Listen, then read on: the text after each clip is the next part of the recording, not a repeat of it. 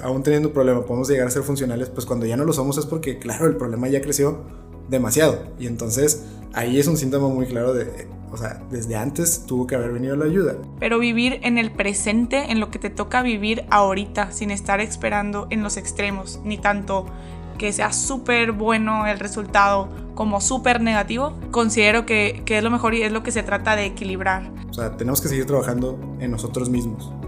Y luego tenemos que seguir trabajando en, en darle sentido a cómo nos expresamos y cómo nos relacionamos. Pero cargar todo el tiempo con algo todos los días no es normal, ¿no? También debe haber periodos como como de tranquilidad, ¿no? ¿Qué descomplica el amor? Pues descomplicarnos primero nosotros, ¿no? Y porque nada como conocernos antes de querer relacionarnos y, y, compartir nuestra vida con alguien más, ¿no? Pero pues ¿qué puedo hacer yo? Pues entenderme en la mejor medida a mí mismo, ¿no?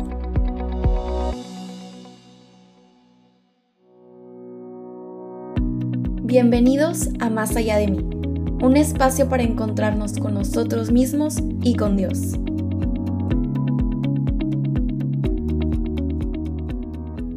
Bienvenidos de nuevo a este podcast Más allá de mí. Nos da mucho gusto tenerlos de vuelta para este capítulo número 27 ya, si no me equivoco, o, el número 12 de la segunda temporada. De verdad, tal vez estoy exagerando, pero yo, sí siento que vuela el tiempo.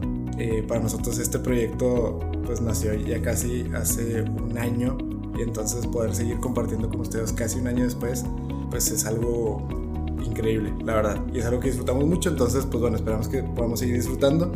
Y pues otra vez nos acompaña Vero Camacho, ¿cómo estás Vero? Hola, muy bien, gracias a Dios. Este, también muy contenta de estar aquí y la verdad es que creo que es uno de los capítulos que más disfrutamos cada temporada. Por favor, nunca dejen de hacernos preguntas, no, no dejen de, cuestionarnos, ¿no? De cualquier cosa, estamos súper abiertos a, sus preguntas. Sí, sí, y, de hecho nos encanta porque, eh, digo, de entrada, pues claro, o sea, el, tema de la curiosidad habla mucho de, de, esas ganas de querer seguir aprendiendo y querer seguir pues siendo acompañados en este proceso, pero sobre todo porque casi siempre las preguntas eh, nos retan un poco a nosotros. O sea, más allá de preguntas sobre los capítulos, al parecer normalmente sí nos llegamos a explicar bien, pero ir un poquito más allá incluso de lo que exponemos en los capítulos y eso creo que es todavía mucho más enriquecedor para todos. Entonces, pues sigan haciendo, les agradecemos bastante, no duden en siempre buscarnos personalmente o a través de nuestras redes sociales.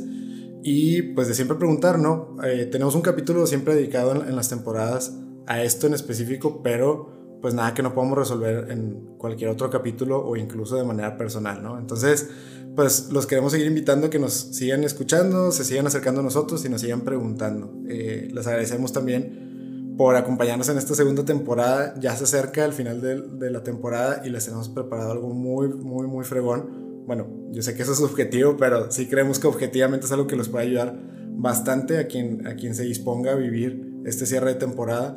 Y muy parecido a lo que vimos en la primera temporada, pues va a ser más práctico y algo, que nos sirva para reforzar lo que hayamos platicado a lo largo de la temporada. Entonces, bueno, sin spoilers, nada más, vamos a empezar con este capítulo y este capítulo vamos a estar respondiendo o, o agregando a cosas que estuvimos diciendo en los otros capítulos.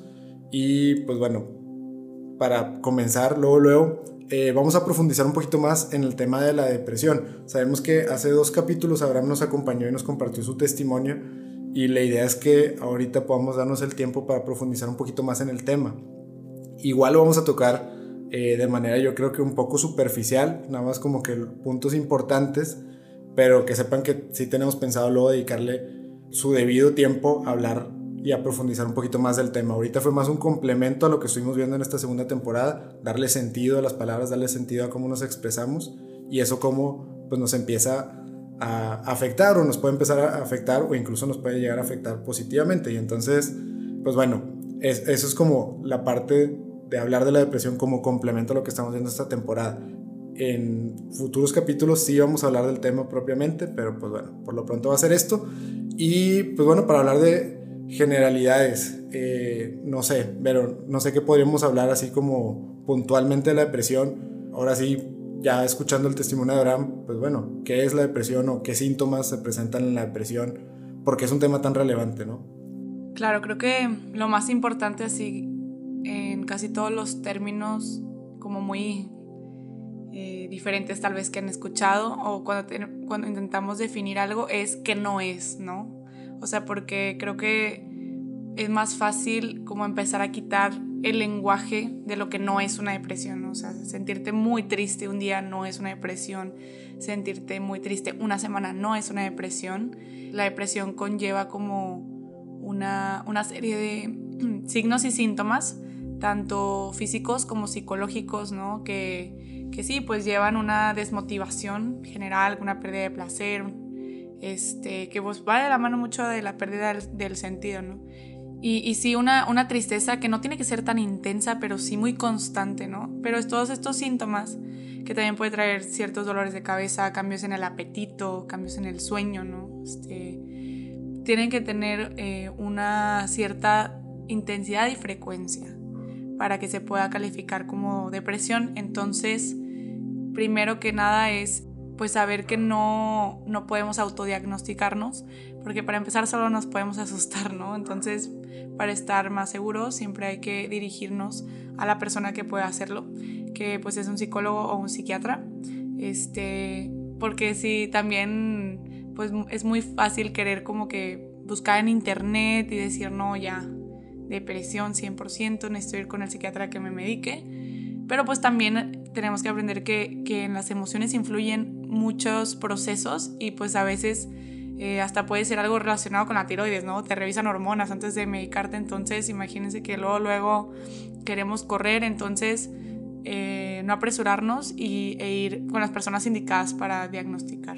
Claro, que, incluso podría ser pues el efecto contrario, ¿no? Que, al momento de nosotros buscarlo por nuestra cuenta, eh, ceder yo creo que un poquito al miedo, ¿no? Al miedo de qué tal si sí es, y si sí es, ¿cómo lo voy a enfrentar? Y entonces haces justo lo contrario, no lo enfrentas y, ignoras un poco tu realidad. Y más si ya le pones la etiqueta de, no manches, es que sí, tengo depresión. Y, entonces, pues ya hablar de una depresión, ahora sí, una depresión clínica, pues es otro boleto. Y, y Abraham nos compartía cómo, cómo sí puede parecer como muy grande el asunto, muy grande lo que es el proceso de superarlo, pero pues bueno, para algo, para algo existe gente que te puede acompañar y te puede ayudar. Que si, que si no vas desde un principio con estas personas para que te diagnostiquen correctamente, pues menos lo vas a hacer si tú desde antes ya te estás autodiagnosticando y, y de una vez reaccionando, pre-reaccionando a lo que podría o podría no ser, ¿verdad? Y entonces, bueno, ahorita que mencioné eso, depresión clínica o así, ¿qué, qué tipos de depresión porque aquí nos llegaron a preguntar qué tipos de depresión hay, Vero, o, o, si hay tipos de depresión o realmente hay la que se diagnostica y la que no. Hay, sí hay varios tipos de depresión, las más conocidas son como la depresión mayor, ¿no? que es la, la más notoria y pues cabe recalcar que, que, hay una como una incapacidad ¿no? de, de, de, poder realizar las tareas constantes, ¿no? ya no hay motivación ni siquiera para pararse a trabajar. Este, y pues por otro lado está la distimia, que ese es eh, normalmente tiene periodos menos intensos, pero es como una, una tristeza, un peso que se va cargando constantemente y puede ser por dos años, entonces la persona puede ni siquiera saber que está inmerso en una depresión, por lo, porque no es como la depresión mayor, que, que pues, yo creo que todo el mundo alrededor se puede dar cuenta que algo le está pasando a la persona. Entonces, esto lo hace bastante interesante porque pues muchas veces cuando no tenemos eh, algo muy intensificado no vamos a terapia, ¿no? O sea, hasta que ya se nos desbordó el vaso, ¿no?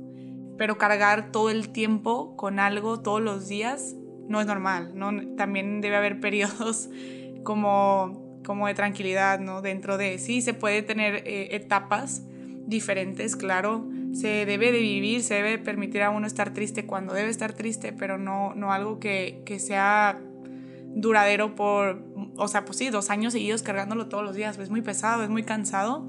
Y lo, algo que les digo a mis pacientes es que normalmente los problemas empiezan y es como el proceso del cáncer, ¿no? O sea, empieza en un órgano, pero después ya se puede hacer una metástasis y normalmente ahí es cuando ya se desbordó y, y se generó la depresión, se generaron los ataques de ansiedad y demás, ¿no? Si empezamos a identificar cuestiones desde que apenas está formando el cáncer, pues se puede quitar, ¿no? Se puede trabajar mucho más fácil a dejarlo desbordarse. Ya, totalmente de acuerdo y creo que es un excelente ejemplo porque hay, hay la clave que es el diagnóstico temprano, ¿no? Y, y por eso el, el, la insistencia y el énfasis que le ponemos a, acompañarnos en estos procesos, llegar a algún proceso terapéutico, porque seguramente sería la manera más eficiente y más rápida de diagnosticarlo en el momento donde lo que se haga puede ayudar mucho más a tratar de ya sobrellevarlo una vez que ya tomó como cierta fuerza o cierta relevancia en nuestra vida. Y, creo que, o me recuerdo mucho a lo que hemos estado platicando en los capítulos que siempre decimos, eh, a pesar de estos problemas, podemos ser funcionales en nuestras relaciones con los demás. Lo, complicado y lo interesante es ver cómo a pesar de que somos funcionales, pues como que ya tenemos que hacer estos, estos procesos de introspección y reflexión. Bueno, pues cuando ya no somos funcionales, si, si lo anterior nos dice que aún teniendo un problema podemos llegar a ser funcionales, pues cuando ya no lo somos es porque, claro, el problema ya creció demasiado. Y entonces ahí es un síntoma muy claro de o sea, desde antes tuvo que haber venido la ayuda. Ahora que ya, ya no eres funcional, pues con más razón, ¿no? O sea, y entonces tal vez por eso la insistencia en siempre ir acompañado de alguna manera de la terapia y de la dirección espiritual también, porque son las mejores herramientas que tenemos para no estar cayendo en periodos graves o en, situaciones ya mucho más complicadas. Y porque también, pues, o sea, digo, por, por ahí yo he leído estudios donde otros problemas, digamos, o otras, eh, ¿cómo se dice?, condiciones, patologías, se llegan a, confundir con la depresión porque, claro, hay síntomas depresivos, pero puede ser un periodo y puede ser algo simplemente hormonal de alguna etapa que no hay que adelantarnos a, ese diagnóstico, ¿no? Pero, pues, ¿cómo distingues o quién tiene ese criterio? Pues, evidentemente, nosotros no, y menos quien lo está sintiendo. Entonces, por eso tiene que ser acompañado de alguien, ¿no? Claro, y este, nada más quiero hacer algo de eso que tú dijiste súper importante. Hay un estrés que se llama el estrés crónico y mucha gente lo confunde con la depresión porque tiene casi todos los síntomas, pero ese va directamente conectado, por ejemplo, a una tesis o a algo muy pesado. Pero la gente puede creer que tiene depresión porque si dura bastante tiempo con, los, o sea, con síntomas muy parecidos. Pero luego pasa eso, o sea, se gradúa y demás y ya, como si nada. Entonces, como dice Alexander, siempre recurrir eh, pues a la ayuda. Definitivo. Y, creo que es, eso es, es, algo que también, o sea, va muy de la mano con lo que platicamos siempre en este podcast, que es no solamente la parte psicológica, sino también la espiritual. Pues el apoyo espiritual está en eso, en, en sabernos débiles, de alguna manera. Yo, creo que la espiritualidad, sobre todo la espiritualidad católica, en medida que la trabajas, hay una idea que se refuerza bastante, que es sabernos débiles y reconocernos débiles para pues siempre buscar la ayuda de Dios, ¿no?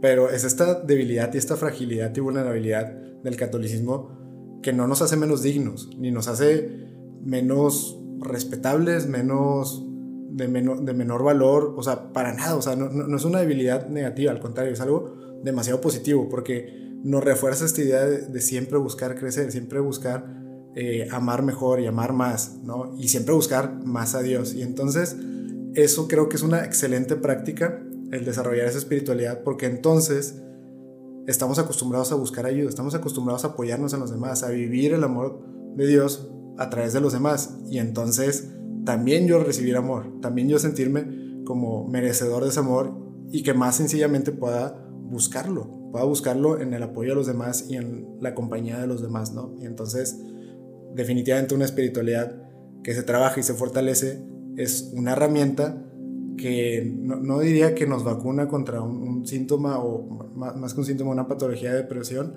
pero definitivamente nos prepara, nos prepara mejor y, nos ayuda también a, enfrentar ese proceso, ¿no? Entonces, como no dejar, no, no, soltar también nuestros procesos espirituales para, pues, apoyarnos, ¿no?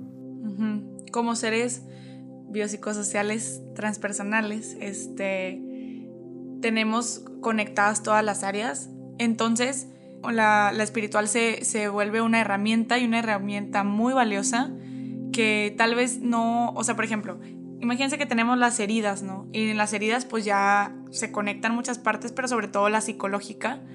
Pero la espiritual puede evitar que no caigamos como en un hoyo tan profundo con esas heridas, ¿no? Hay que sanarlas y hay que sanar la parte este, del autoconocimiento y hay que sanar la parte del perdón y hay que sanar todo eso de las relaciones humanas pero la espiritualidad puede que, te vaya manteniendo un poquito a flote cuando todavía no llevas ese proceso de sanar. Entonces es como una herramienta muy útil, ¿no? Una herramienta que podemos tener a la mano. Este, y pues me llama mucho la atención una, pregunta con la que comentábamos con el, equipo de, de Más Allá, que, que es muy común, ¿no? O sea, y, preguntaban qué tan, como si fuera, o sea, qué tan útil, ¿no? Es como siempre estar preparados para lo peor. Y yo creo que, aunque puede ser un excelente mecanismo de defensa para no tener un sufrimiento repentino, porque más bien es eso, ¿no? O sea, por ejemplo, a veces eh, les digo a mis pacientes, como tú, estás, tú es lunes y estás eh, mortificada por, o sea, estás preocupada por algo que va a pasar el sábado. Entonces, es como, este siempre esperar lo peor es cargarlo lunes, martes, miércoles, jueves, viernes y el sábado. Y si el sábado pasa lo peor, pues ya me lo esperaba. Pero lo cargaste toda la semana.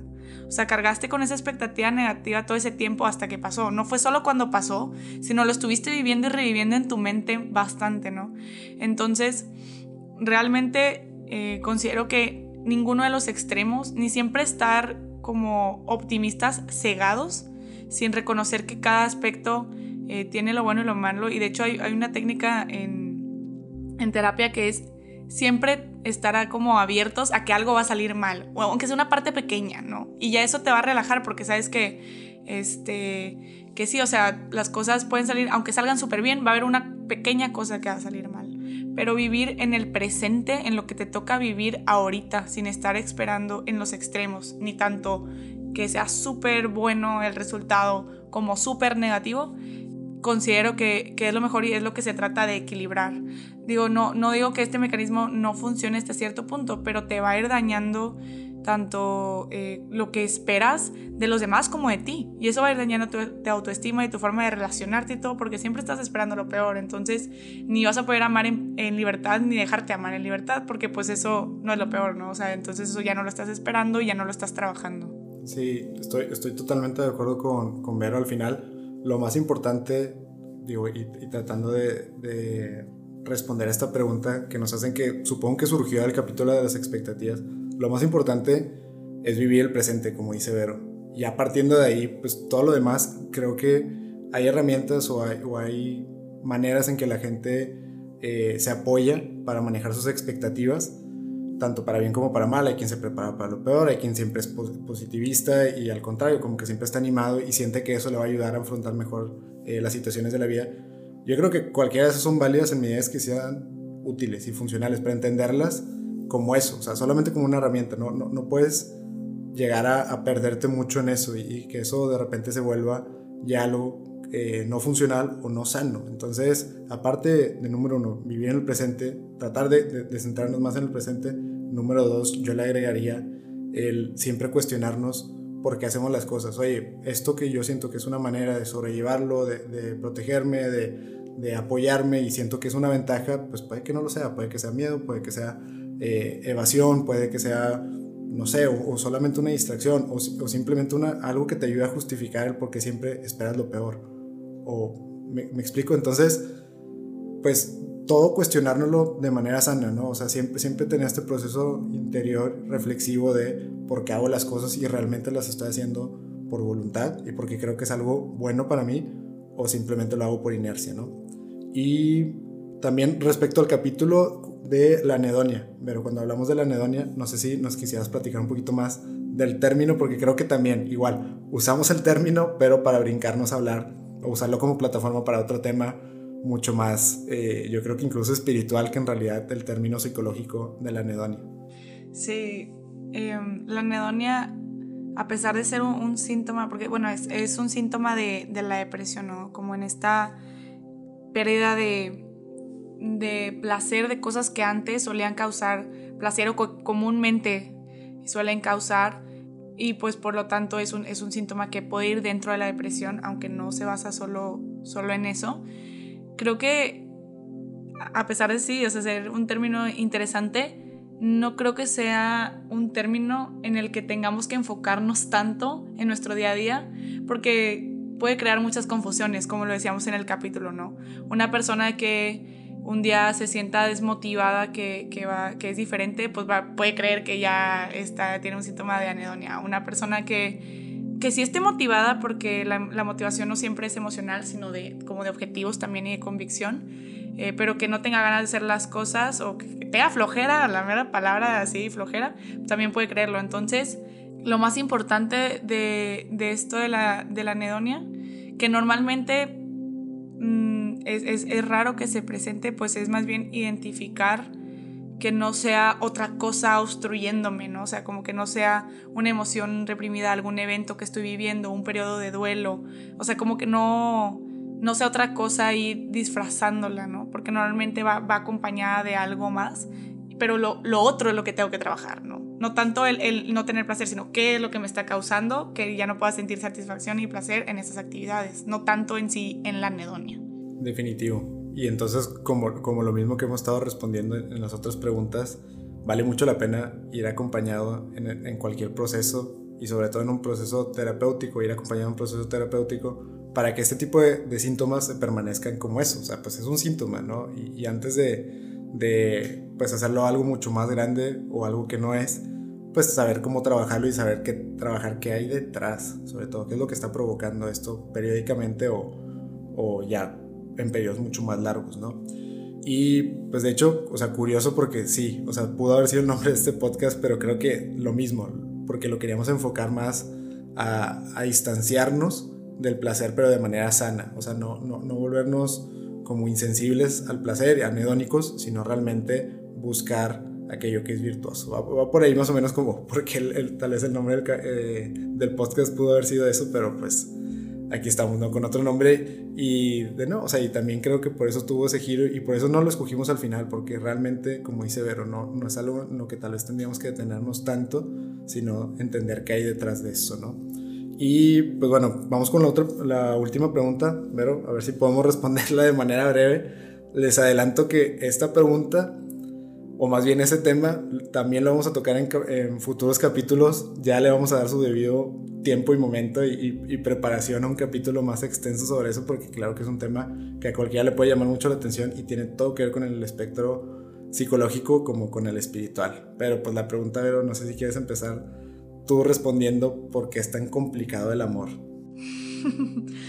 este, es que como que para responder la pregunta, o al menos a cómo nos manejamos Alexander y yo, normalmente lo que tendríamos que hacer primero es definir qué es el amor, ¿no? Y ahí nos tardaríamos todo un capítulo completo definiendo el amor y pues sabiendo que, que el amor es Dios, pero pues todo lo que conlleva, ¿no? O sea, porque si yo te digo, el amor es Dios, no te dice mucho, ¿no? O sea, no te dice mucho, o sea, tienes que como que ver eh, más allá y Dios nos, los nos lo desmenuza súper bien pero lo voy a intentar como responder. Hace cuenta que vino una amiga y me preguntó y le tengo como un minuto para contarle o, responderle su pregunta. Y pues obviamente ahí no le iba a poder dar toda una cátedra. Entonces yo creo que le diría que lo complicado es no entender bien qué es el amor y confundirlo con cosas que no son amor, más que el amor en sí.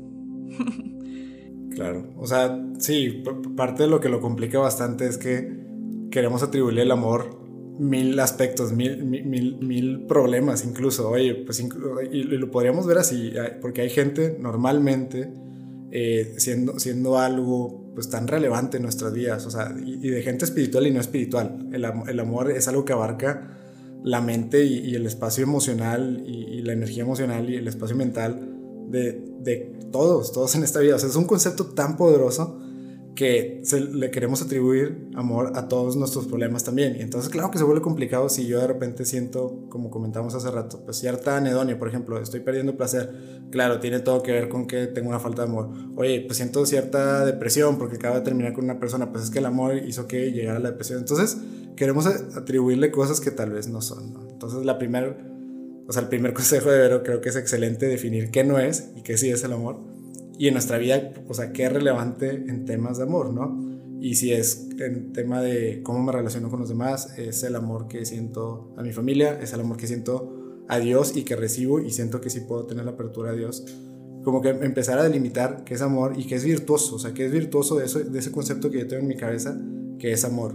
Y yo le agregaría, para descomplicar tal vez un poquito el tema de amor, pues nada, lo que siempre le recomendamos, llevar un proceso terapéutico, llevar un proceso espiritual, de crecimiento espiritual con algún director espiritual y seguir trabajando en mi espiritualidad, porque nada como conocernos en, mayor medida y, en una medida mucho más profunda y sincera y sana a nosotros mismos antes de querer relacionarnos y, compartir nuestra vida con alguien más, ¿no? Que, a ver, desde que sales con alguien estás compartiendo algo de, ti y estás, y estás tú metiéndote en la vida del otro y dejando que la otra persona se meta en tu vida. Y entonces, antes de cualquier tema de amor, pues entendernos en la, en la mayor y mejor, en la mayor y la mejor medida a nosotros mismos para entonces entender por qué y cómo nos relacionamos con los demás, que es el sentido de toda esta segunda temporada, darle sentido a lo que decimos, a lo que hacemos, todo aquello que sale de mí y al momento que me relaciono con los demás, que sea algo con sentido y no nada más yo reaccionando o yo pues viviendo en, en piloto automático mi vida, sino pues realmente haciéndolo con sentido y porque quiero, ¿no? Y porque estoy buscando lo mejor para mí e incluso lo mejor para la otra persona. Entonces, ¿qué descomplica el amor? Pues descomplicarnos primero nosotros, ¿no? Y, también buscar, invitar a la otra persona que, que, se conozca mejor, ¿no? Y pues entender que últimamente siempre va a ser complicado el amor, como, como las personas siempre van a ser complicadas, porque a ver, complicado viene de tomar en cuenta muchas variables. Y entonces el ser humano siempre va a estar compuesto de muchas variables. A ver, desde cómo estamos compuestos nosotros hasta cómo están compuestas nuestras relaciones y eso agrega que tenemos que interactuar entre nosotros, pues siempre va a ser algo complicado, ¿no? Entonces, no abrumarnos ni, ni darle esa connotación ya de una vez como ese calificativo de complicado, sino entender que así es, o sea, es profundo, abarca muchas cosas, definitivo. Pero, pues, ¿qué puedo hacer yo? Pues entenderme en la mejor medida a mí mismo, ¿no? Y, pues bueno, consejos finales que puedas agregar a, pues yo creo que pues a estas preguntas y a esta temporada en general, no sé si quisieras agregar algún consejo o alguna recomendación, Mero.